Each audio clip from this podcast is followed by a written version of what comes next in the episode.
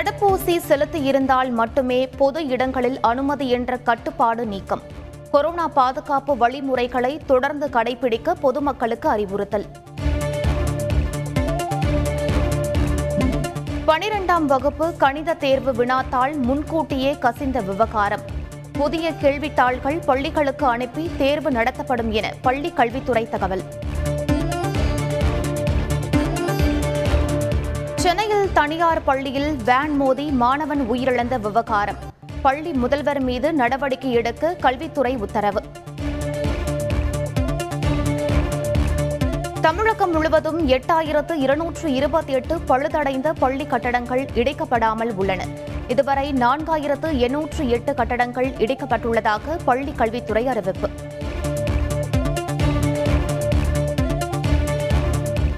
திருச்செந்தூர் முருகன் கோவிலில் பக்தர்கள் வசதிக்காக திட்டங்கள். உடனடியாக செயல்படுத்த அதிகாரிகளுக்கு உத்தரவு.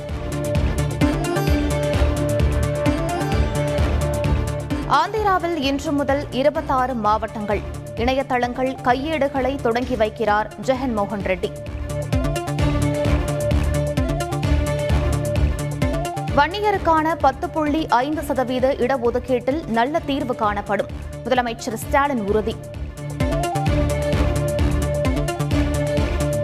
வன்னியர்களுக்கான பத்து புள்ளி ஐந்து சதவீத இடஒதுக்கீட்டினை தமிழக அரசு நிச்சயம் வழங்கும். பாமக இளைஞரணி தலைவர் அன்புமணி ராமதாஸ் நம்பிக்கை. ஆர்எஸ்எஸ்ஸின் இந்து வெறுப்பு அரசியலைப் போல சாதி வெறுப்பு அரசியலை கையில் எடுத்துள்ளது பாமக. திருமாவளவன் கடும் விமர்சனம். மஹிந்த ராஜபக்சே ராஜினாமா செய்யவில்லை என்கிறது இலங்கை பிரதமர் அலுவலகம். உண்மைக்கு புறம்பான தகவல்களை நம்ப வேண்டாம் எனவும் விளக்கம். இலங்கையில் பிரதமர் மஹிந்த ராஜபக்சே தவிர அனைத்து அமைச்சர்களும் ராஜினாமா. விளையாட்டுத்துறை அமைச்சர் பொறுப்பில் இருந்து விலகினார் நமல் ராஜபக்சே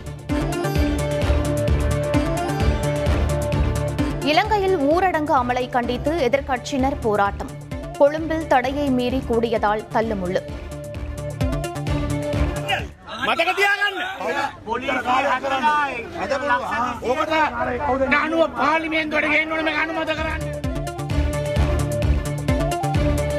ஐபிஎல் தொடரின் பதினோராவது லீக் போட்டியில் பஞ்சாப் அணி வெற்றி.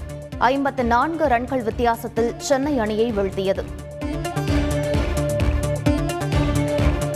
ஐபிஎல் தொடரில் வெற்றி கணக்கை தொடங்குமா ஹைதராபாத் அணி?